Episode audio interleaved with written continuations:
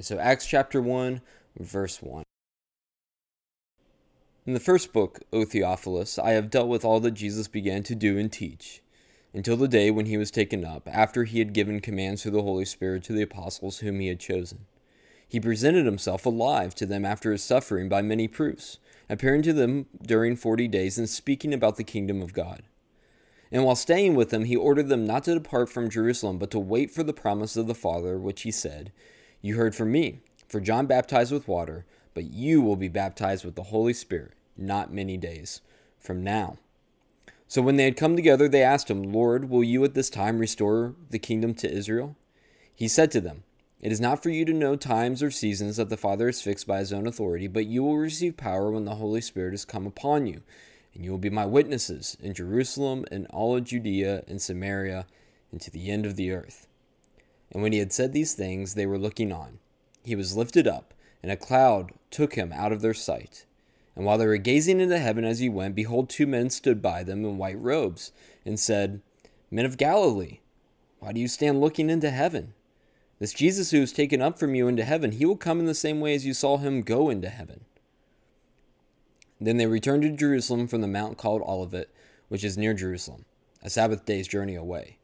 And when they had entered, they went up to the upper room where they were staying Peter and John, and James and Andrew, Philip and Thomas, Bartholomew, Matthew, James the son of Alphaeus, and Simon the zealot, and Judas the son of James. All of these, with one accord, were devoting themselves to prayer, together with the women and Mary, the mother of Jesus, and his brothers. In those days, Peter stood up among the brothers. The company of persons was in all about a hundred and twenty, and said, Brothers, the scripture had to be fulfilled, which the Holy Spirit spoke beforehand by the mouth of David concerning Judas, who became a guide to those who arrested Jesus. For he was numbered among us and was allotted his share in this ministry. Now this man acquired a field with the reward of his wickedness, and falling headlong, he burst open in the middle, and all his bowels gushed out. And it became known to all the inhabitants of Jerusalem, so that the field was called in their own language Akeldama, that is, field of blood. For it is written in the book of Psalms May his camp become desolate, and let there be no one to dwell in it, and let another take his office. So one of the men who have accompanied us during all the time that the, that the Lord Jesus went in and out among us, beginning from the baptism of John until the day when he was taken up from us, one of these men must become with us a witness to his resurrection. And they put forward two Joseph called Barsabbas, and who was called also called Justus and Matthias. And they prayed and said, You, Lord, who know the hearts of all, show which one of these two you have chosen to take the place in this ministry and apostleship from which Judas turned aside to go to his own place. And they cast lots for them, and the lot fell on Matthias, and he was numbered with the eleven apostles. Let's pray. Father, your word is alive. And this morning, this week, our prayer is that your words would be our life. That they simply wouldn't be studied, but they would be who we are and the power we live through. It's in your name we pray. Amen. Well, good morning, church, and welcome back to another online worship service. Uh, as you can probably tell from the uh, video up to this point, we're getting more comfortable with the technology uh, that we have here. Uh, some might say too comfortable. Sorry, the, we uh, have gone a little stir crazy this week, as you can see. And, uh, but we are so grateful that we have the ability to be able to, uh, you know, stay connected and come and worship together, gather together using technology at a time when we can't be together physically. And we're starting to feel more isolated. We're starting to feel a little stir crazy. Uh, but we believe that, uh, that God uh, will not uh, allow us to, in this time, if we can't gather together physically, uh, lose uh, sight of the importance of community and, and grow disconnected from each other. Uh, we know that God uh, is still God and that the church is still the church, and uh, that we are. Uh, we've been placed where we have in, in, the city and in our homes uh, to be a witness for Him, even in how we handle, especially in how we handle times like this. And so the fact that we can continue to gather together and to be encouraged from His Word is so vital, I think, at a time like this. You know, as Matt was just reading that first chapter of Acts, um, and he was talking about uh, how excited we are to begin this series, that would absolutely be an understatement because there is so much in the book of Acts that we're going to look at over these next several months. Um, and, and even at the pace at which we're going to go, which is pretty quickly, uh, it's still going to take us quite a while to be able to stop and see uh, most of what God has, what God did in the early church through the power of His Holy Spirit, working with, as Matt said, just regular uh, people. People who said, God, use me. I believe in your power and what you can do. And it truly did spread across this world like a wildfire. You know, if you open the Bible and if you begin to read it, you encounter a God. In the Old Testament, all the way back in the beginning, you encounter a God who makes it very clear that you cannot function without him. Uh, the Bible is not just uh, some advice on how to live and some information about where we all came from, some answers to some big questions. No, the Bible is, uh, is, is a record of a, a relationship between a, a God and his people, his creation. And he makes it very clear from the beginning that, that we will not work unless we're connected to him. We just won't work. And that's a hard thing for us to accept. It's a hard thing for us to wrap our minds around, but it's true. You know, it's like if you, uh, it's like if you're watching TV and you take a, you pick up a remote and you go to change a channel, and it uh, and it doesn't work. Right here, I have a remote here. Okay, so you you're watching TV and you go to change a channel, doesn't work. Oh no, no, no, no. Right? Oh shoot! You open it up. Right? Oh. All right. One battery. One battery. Okay. Now I. Uh, I am amazed at how often this happens in my home. We have about, uh, about 15 remotes in our house. We, have a, we do not have a single story house. We have 15 remotes spread between uh, multiple stories of a house. And I'm pretty sure that between those 15 emo- remotes, we are, are using uh, two, maybe at most three batteries. Okay, so, uh, so this is something that happens quite a bit in our house. Uh, you know, you open this and, and you have one battery, you don't have two. And, and well, the way this remote works, I, I don't know if you're much of an expert in uh, uh, electronics as I am, but if not, I'll, I'll, I'll teach you something now. Uh, it does not matter how uh, charged up and how good this battery is, it won't work without the other one, right? So you, you, you know, get out your, your, your other remotes here and just, just take them and you got to figure it out. So start, you know, working through them. Now, oh, hey, look at that. First try, got some, right? Gotta hit them. Gotta hit them. Okay. Oh, oh no. Okay, so these are AAA. All right, these are AAA. So that's not going to work, but I should remember this one because I'm going to need these AAA batteries because they're probably the only ones in my house. I've, I've got this is a door on the bottom. That will not work. This, nope, empty. Okay, and uh, uh, AAA. Wow, a lot of AAA batteries. Not what I needed right now. Empty, okay. Uh, we've got, this guy's got some weight to him.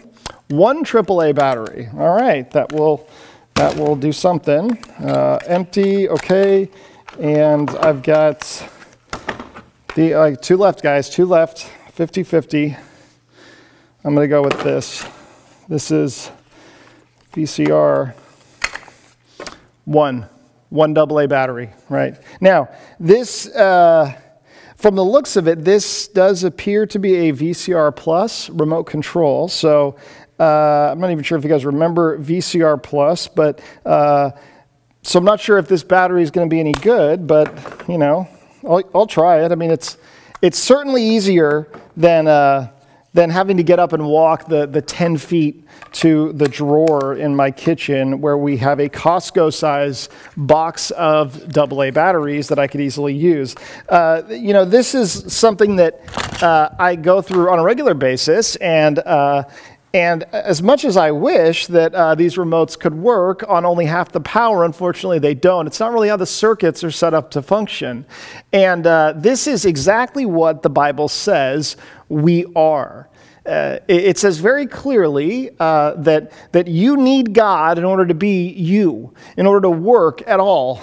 And this is so hard for us to wrap our minds around uh, because we are, we are caught up in this constant, sort of relentless struggle for independence, for self reliance, for the ability to take care of ourselves and, and, and, and do what we want to do. In fact, uh, we even, when we're told by God who we are and how much we matter, we still desperately need to find an identity in something, whatever that thing may be, uh, so that we can matter to ourselves, even if God tells us that we matter to Him.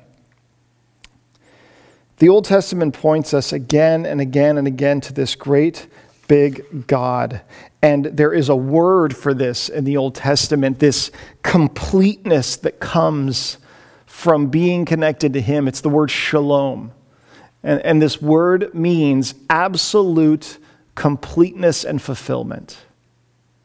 And this is the absolute greatest thing that you can aspire to in your life. The sense of truly being fulfilled, of truly prospering. It only can happen when you are connected to the God of the Israelites, to the God that we read about in the Old Testament. There's also this really clear sense, though, of it's going to get even better after this because someone is coming who is going to make this connection even stronger. And that's when we get to the Gospels, which are about uh, when Jesus comes into the picture. It's a whole new level of God being a part of the world, of, of your life. It's a, he comes in the flesh, literally. He, the, all the mystery, all the distance between us and God, the sort of unapproachable, uh, awesome, face melting power of God in the Old Testament, you know, all of that uh, seems to be bridged and, and, and, is, and is then uh, made into uh, uh, this, this, this new way of connecting with God. He becomes veiled, it says to us in the Gospels. So God's power is veiled when Jesus comes in the flesh, which means it's like covered up enough that we can actually be in a real relationship with Him. And so, what happens? So, if you read the Gospels, as we just gone through John a few months ago, what, what we see is that you can actually personally have a relationship with God, which is just crazy. But this completeness that we desperately need, that we, that we long for, we can't live without it. It is possible. And not just in a sort of, you know, he's so big and scary and I have to worship him because who, I'd be crazy not to. Uh, uh but, but, but this, no, he actually gives life and I can trust him. He, he actually cares about me. He loves me. I see this in Jesus and the way he interacts with his disciples. They, they literally get to walk through life with him. He explains things on a level that, that you can relate to so well. He, he understands the way that we work because he made us. And as he comes and lives in the flesh, he, uh, we see in the way that he lives how we ought to live. He makes following God a thing that human beings can actually do. But he shows that the first step to following God is the very same thing that it was back in the Old Testament because things haven't really changed. And it's this you have to repent. You have to recognize how much you need God in order to be connected to God. And what comes next? What comes after the gospel accounts? These accounts of Jesus' life and his ministry, which literally end with the greatest ending ever. He resurrects from the dead. He defeats the very thing that we are most afraid of having to confront in our lives. Why is the entire world upside down and fearful right now? Huh? Why is everybody freaked out? It's not because we don't want to go to the store and have to buy a bunch of NyQuil to, uh, because we got sick for a week. It's not because we don't want to come down with a really bad cold and have to miss a week of work. It's not because we just don't like going to the hospital. It's because we are afraid of dying. We are afraid of death. Death is the ultimate enemy.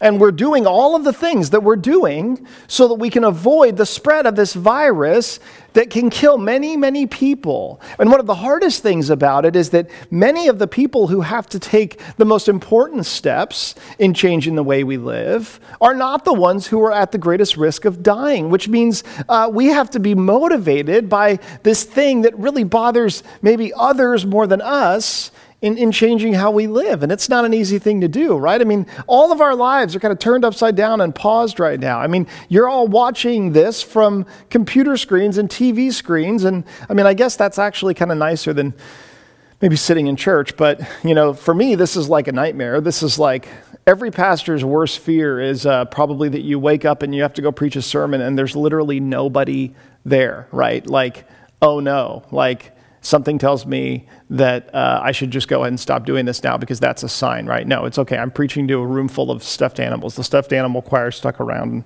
they're, they're really, really responding well. The fact is, we're, we're doing everything that we are to avoid death.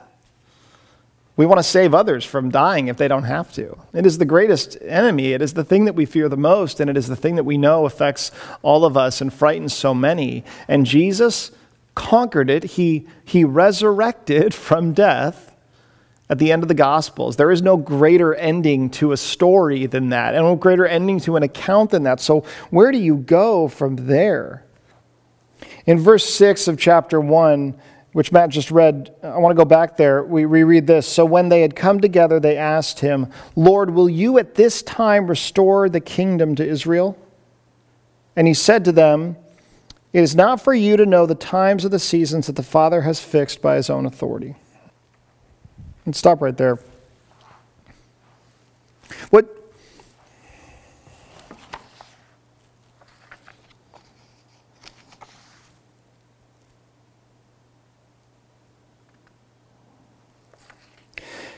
the apostles uh, are standing with Jesus, and they now, more than any other time, are absolutely convinced of the power that he has. Okay, they have no reason to doubt his ability to do anything. They've watched him be resurrected, and while following Jesus up to this point was, I'm sure, a matter of lots of doubt and lots of confusion and many steps of faith, and probably not taking a lot of steps of faith that they wish they had taken. They now see, okay, this he's the real deal. This is for real. Like he he can do all the things he said. God is as big as Jesus says. We do need to listen to everything he says. And as they stand there before him after his resurrection, they ask him if he's going to come and if he's going to.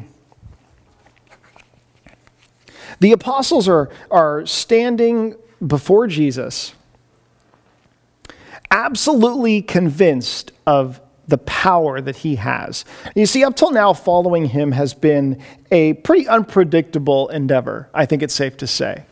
They have struggled with doubt. Uh, there's been persecution. They've watched Jesus be beaten, tortured, and killed, which is in no way what you would expect to see from someone who claims to be God and who is anointed of God, right? So, so up till this point, following Jesus is, is, is, is something that does require a lot of faith.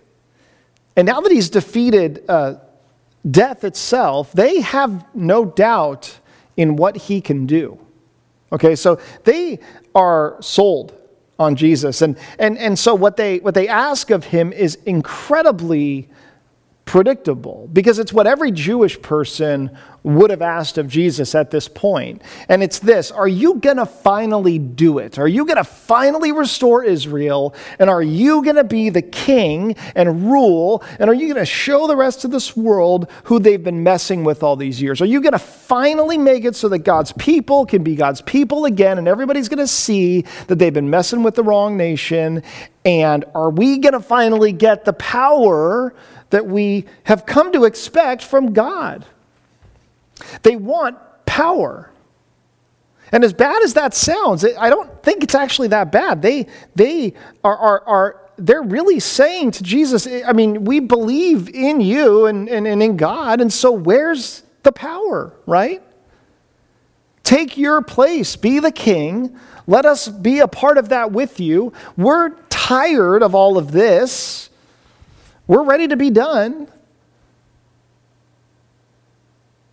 And so they ask him when he's going to take up his power, and by extension, when he's going to give it to them. I don't think this is that foreign of a concept for a lot of us. You know, uh, Jesus, I know that you can make my life better. I, uh, a lot of us can say that. We, we, we really do, we believe. We say, my struggle is not that I, maybe that I don't believe that Jesus is real, that he can do it. You know, I, I, I believe he can. I, I'm just not quite sure why he's not doing it, but I believe he can.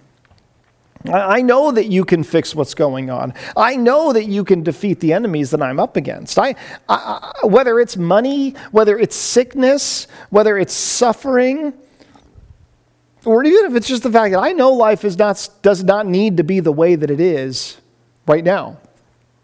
I know this world does not need to be the way that it is, and, and I think that you can fix it, so go ahead and fix it. I don't have to be sick. My child doesn't have to be sick. My, my family doesn't have to be broken in the way that it is. I know I don't need to live in fear like I do or despair like I do. I, I, I know that you can take away the addiction in my life. I know that you can, you can, you can lead me away finally from this hole that I keep falling into of sin again and again and again. I believe that you can do that stuff. So do it. You know? This is what the the apostles are saying to Jesus, they're saying, uh, Are you, are you now going to do the thing that we believe that you can do? kind of getting tired of giving you the benefit of the doubt here, walking away going, I know, I know, it's, it's, it's, the thing about Jesus you got to understand is he's kind of he's kind of on his own time frame. have you ever had that person um, in your life, maybe in your family? I say in your family because I have I have a lot of people like this in my family, kind of both sides of the family, who just are totally operating on their own sort of time frame. That there's like there's there's no sense of urgency at all. Okay so you know maybe after the years you have just realized uh, we can make plans all we want but they're just going to kind of do whatever maybe or maybe like everything's just kind of a suggestion right?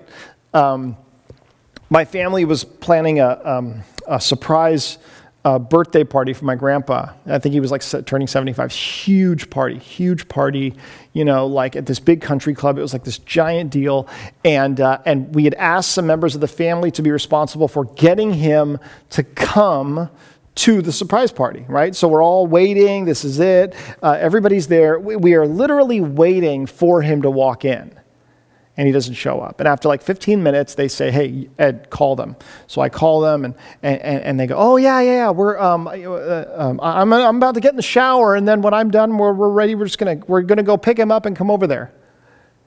And I've got like this room full of people watching me, going, "Where is he? What is he? Is he coming? Are they here? Are they in the parking lot? What's happening?"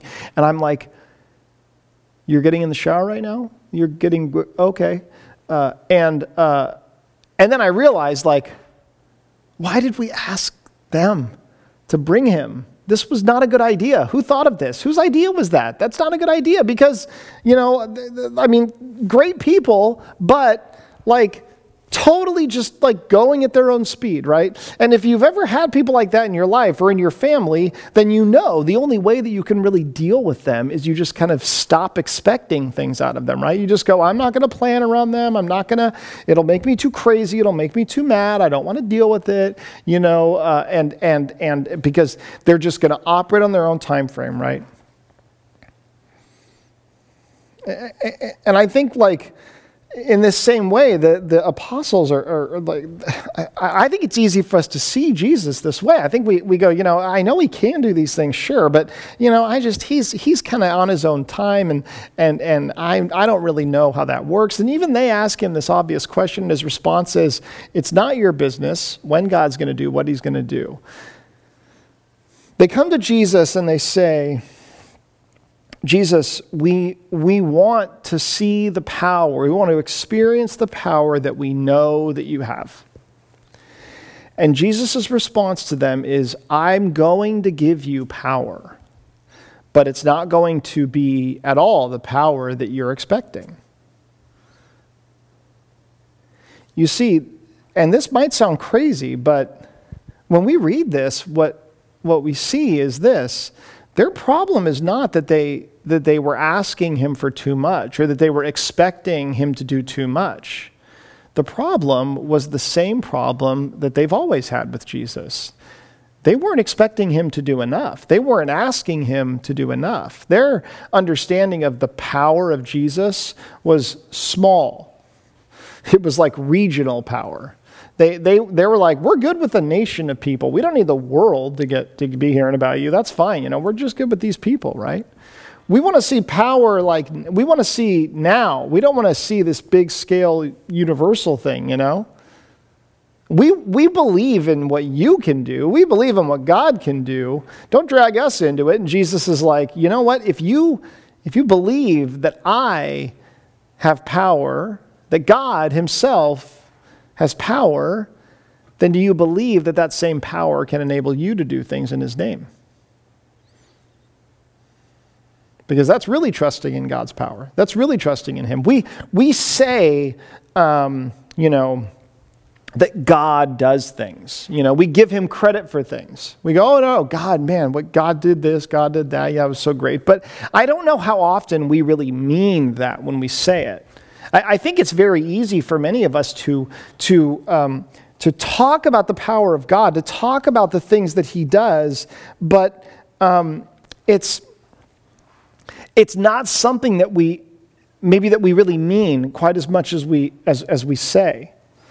I, I guess what I'm saying about this is I think a lot of the times that we talk about the things that God does, that He can do, I think they're more sort of token gestures. You know, you know what a token gesture is? I looked this phrase up because I was trying to find exactly the right phrase to describe what's what's so what is the thing that we're so prone to do a token gesture it's a thing that you do not because it accomplishes something or because it it it, it acknowledges something real it's a thing that you do just because um, it symbolizes something. It's kind of like, I don't really believe that this thing is true. I'm just saying it because you kind of have to say it, right?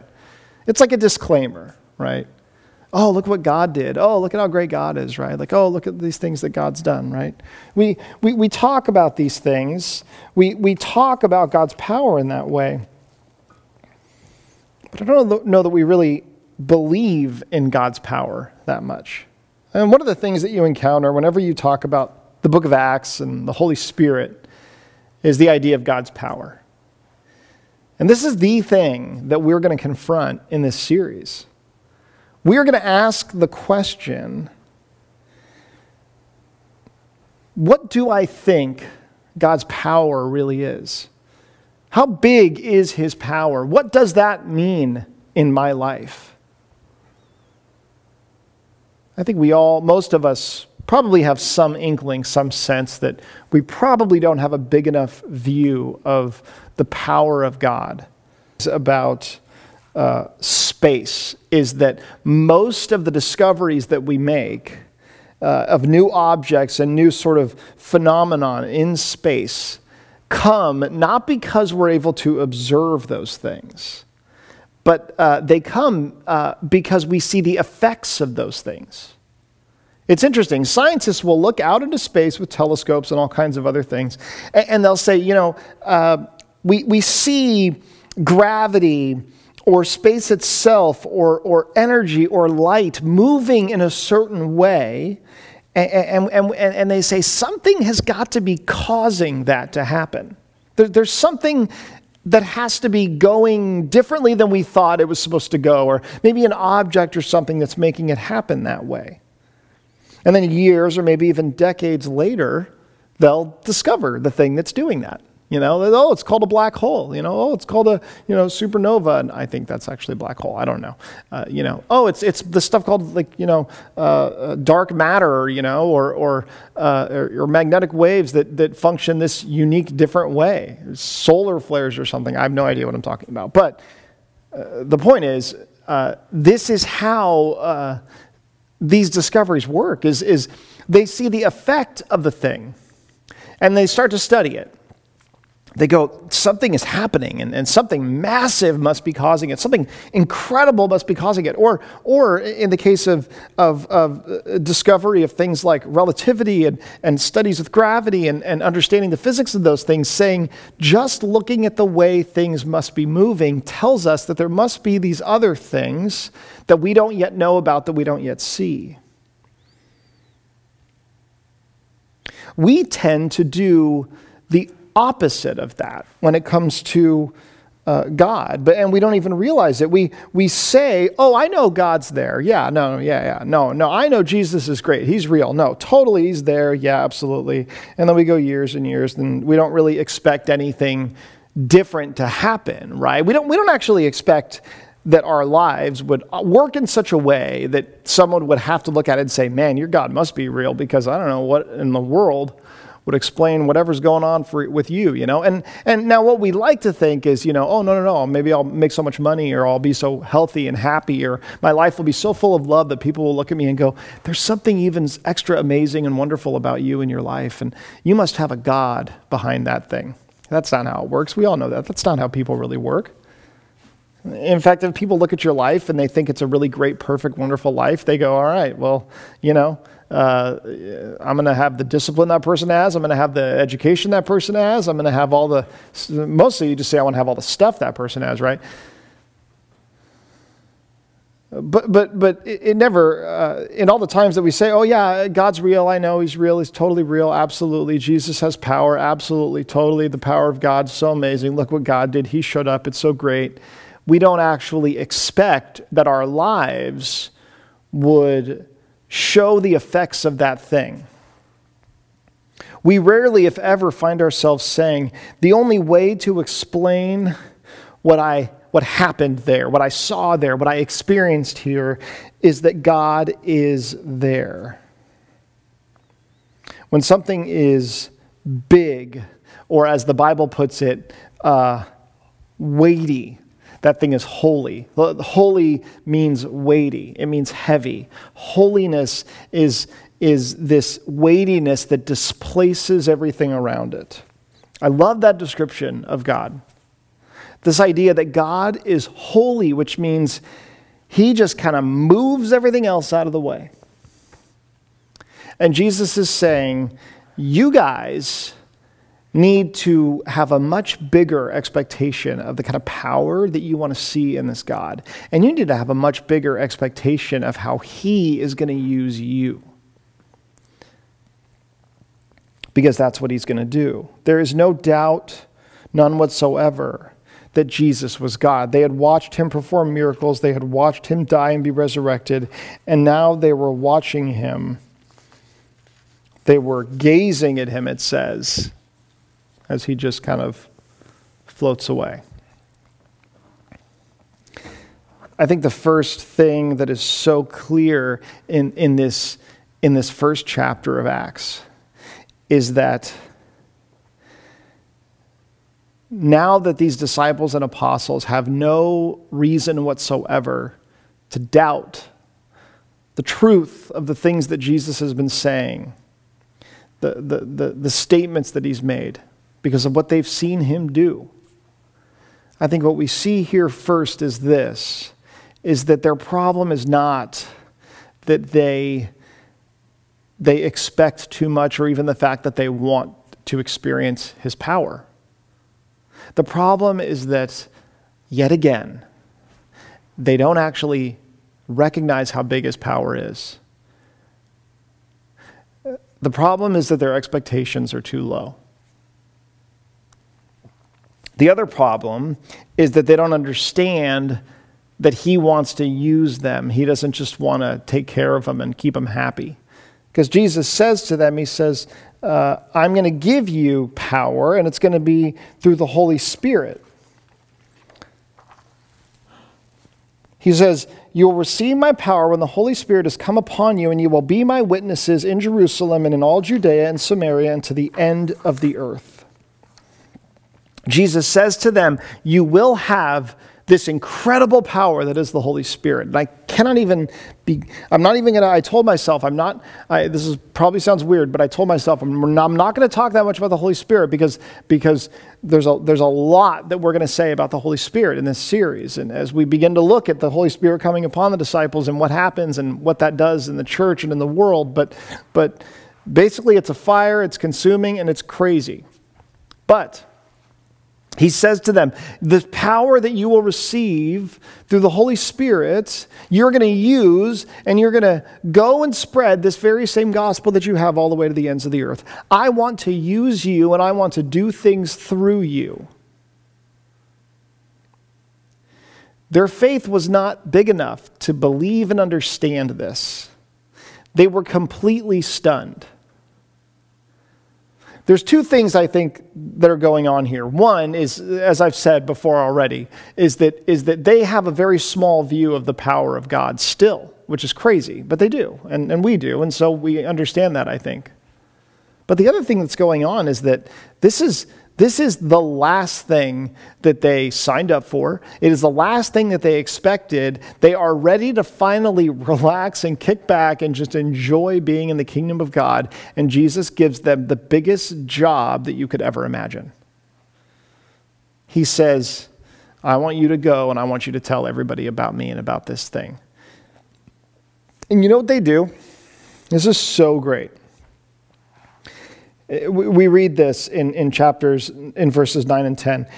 And when he had said these things, as they were looking on, he was lifted up, and a cloud took him out of their sight.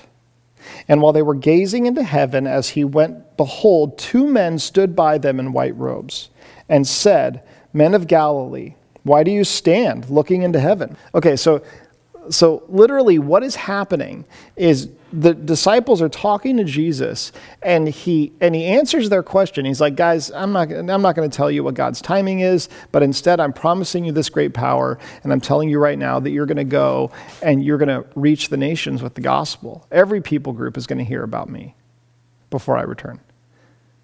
And here's what they do. They just and then he and then he floats away, which is just awesome. He floats away up in the sky and they're just doing this. It says they're gazing. This word here, you translated it, you know, it, it literally means they just are like staring at him in disbelief as he just floats away after the greatest bait and switch of all time. He just floats away and they're, and they're staring. And, and so, so these, these angels, these guys uh, in their midst, right? It's like hilarious. It's this huge group of disciples, a bunch of guys, and they're standing there staring at Jesus like, did this really just happen? Did this really just happen? And then there's like someone next to them going, hey, hey, hey, you know, it's no big deal. He's going to come back in the same way. You, you, you, you know, you, you're, not, you're not new to this whole thing, you know? I mean, I was trying to think of a name for this message, and I like whatever, whatever name you would associate with this right here. That's the, that's the name of our, of our message this morning, right? Uh, because that's basically what this first chapter of Acts is.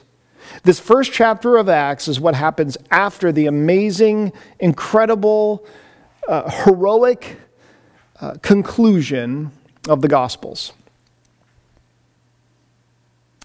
Is a bunch of guys going, wait, what? Wait, wait, hold on. We have to what now? You're giving us a job? You're, you're, you're what? Like, no, that's not what we want. I, I don't know how many of you remember this, and I'm not going to spend very long talking about this because it is incredibly painful to talk about. But I will just say this. In the 90s, a rite of passage in terms of exercising your bad judgment was the Columbia House Music Club, the BMG Music Club, the, you know, whatever other music club there was. Uh, uh, the way this worked was, uh, and these things were everywhere. These advertisements, these magazine things were everywhere. Okay. And I took a year to sign up for one in middle school. And it was because I wanted to try, I wanted to be so careful to pick the best eight CDs for my eight CDs for a penny, right? I can't remember all of them. I only remember three of them. I remember I got the Lion King soundtrack. I remember I got TLC Waterfalls and I remember I got um, Dangerous by Michael Jackson. Um, and uh, I don't remember the rest, but you, you, get your eight CDs. It is amazing. You're like, I can't believe this actually works. Well, then comes the catch, right? Here's how it works, everybody. They send you a postcard in the mail every month. And the postcard says, We're going to send you the greatest CD that you've never heard of, you have no interest in owning, and we're going to charge you full retail price for it for 30 bucks. If you don't want it, don't worry. Just send us the thing back, and we won't send it to you, you know? But if we do send it to you, you have to pay 30 bucks for it. Uh, so basically, this entire thing commits me to like a multiple year, legally binding contractual agreement with this company that, that hinges on me as a middle schooler regularly checking the mail and responsibly replying, which I never do. And so they send you CDs and you keep them even though you don't like them and you rack up a bunch of like, you know, bills and late due notices. And I didn't even have a checking account. I had no way to pay them anyway. And I start getting more and more and more. And, you know, eventually, like, you know, you're, you're, you're over your head in debt in middle school. You finally have to come and tell your parents, guys, look what I did. And, uh, and, and it's like, what am I going to do? Am I ever going to be able to own a house? Am I ever going to be able to get married? Are they going to send me to jail? I, I definitely thought I was going to jail. I read something on the on the news a couple of years ago. It was like five years ago. It was when uh, when Columbia House went. Uh, they filed bankruptcy, and there was all these people writing on the internet like, finally, like like decades of of bad middle school debt has been finally forgiven. We can all live, you know, in peace. Uh, th- this this this whole CD club thing, to me, is like the greatest example of the bait and switch. Right? You think that you're getting one thing. You think it's so great, right? There's nothing, nothing, nothing to lose in this. And then you get committed, you sign up, you get into it, you're ready for it. Here we go. I'm, I'm sold. And then they pull the bait and switch on you. And the next thing you know, you're like, how can I get out of this, right? I think if many of us are honest, that is, that is a lot of how we feel when we talk about the Great Commission, when we talk about the mission of God. The fact of the matter is, the very uh, heart of what it is to be a Christian is to seek the lost, is save the lost. Um, a well known, one of the most well known and well respected New Testament scholars is, is N.T. Wright. And in his book, The New Testament and the People of God, he talks about the, the mystery of the growth of the church. And what he says is, he says, really, the church should not have grown as fast as it did. He says it just it, it wasn't in circumstances that were that were like perfect. Uh, in fact, the sacrifice that a person had to take on when they began following Jesus was so great that it really it wasn't something that you would stay in because it would make your life better. Uh, and then he explained all the ways in which, for Jewish people and for Gentile people and for pagans, as they were called, and for uh, e- even slaves, he said, even slaves who followed this cult, as it was known, life would often be very difficult for them. And so, as he asked the question, how then did the church just explode in the world? And his answer for it is this. He says, Why then did early Christianity spread? Because early Christians believed that what they had found to be true was true for the whole world. The impetus of mission sprang from the very heart of the Christian conviction. He goes on to say this missionary activity was not an addendum to the faith, it was basically about something else. Christianity was never more itself than in the launching of the world mission. He says Christianity was never more itself than at this time. Christianity was never more itself than at the launching of the world mission, which is exactly what Jesus has just done for his disciples here in Acts 1. Because to be a follower of Jesus at the very core is about believing in something that is not just true for you, it's about believing something that is true for everyone. It's about believing something that is true for the entire world. And as offensive as that even is, the idea that, that, that, that, we, would, that we would think that our beliefs are, uh, are true for everyone, not just ourselves. That, that because this, he says, was at the core of what the early church believed he said they were never more themselves than when they were pursuing the mission of God.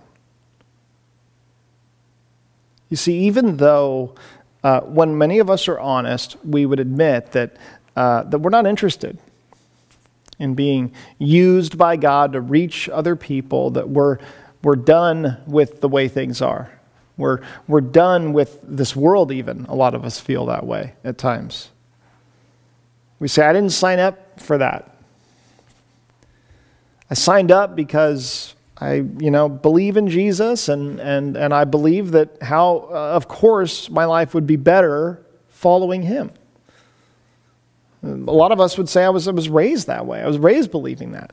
I wasn't raised going to church every week being told, like, your life is about the mission of God. No, I was, uh, if anything, I was, I was raised going to church being told your life is about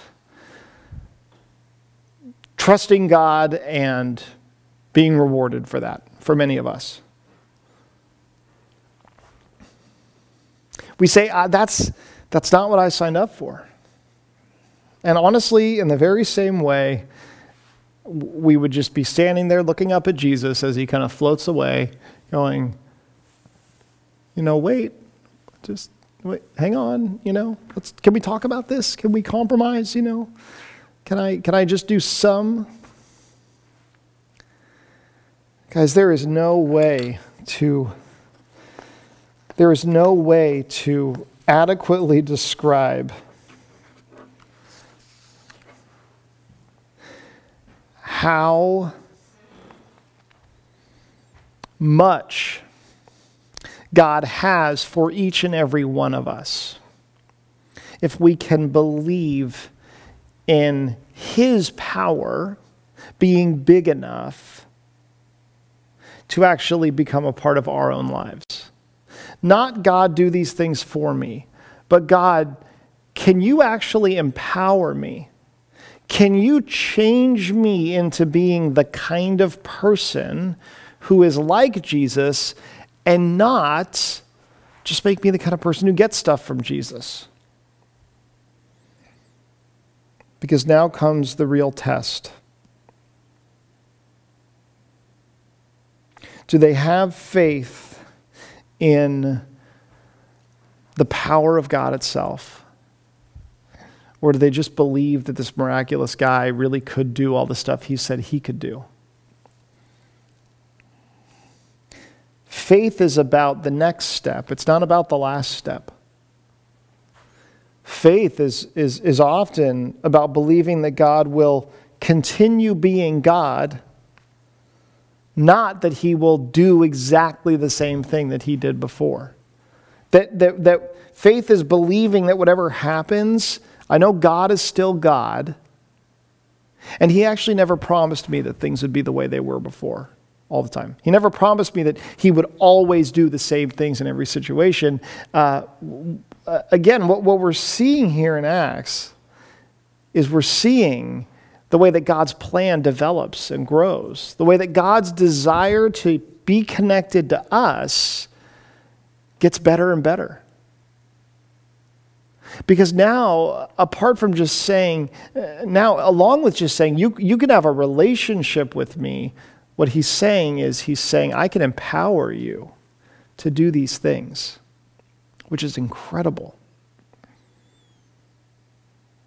Acts is about a people, normal people, who were used by God to do absolutely incredible things and to completely change the world. That same God fills each and every one of us. He is, he is telling us continually about the power of the Holy Spirit. And the question is can we have enough faith to believe and to ask for power that is bigger, not smaller? Can we believe that, that the problem may actually be not that I'm asking God for too much, but that I'm not asking God for enough? Not that I believe uh,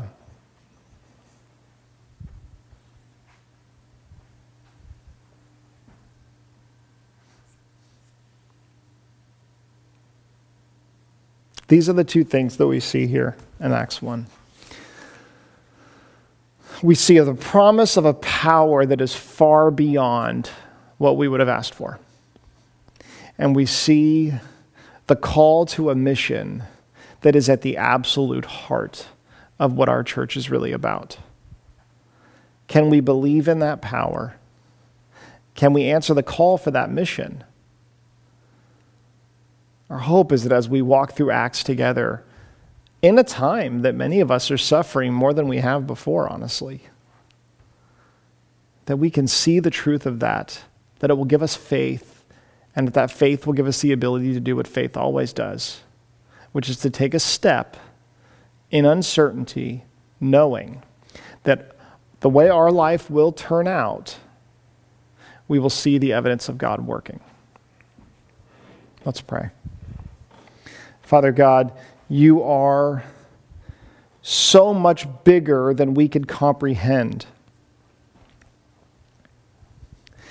And yet, for many of us, we don't expect much from you.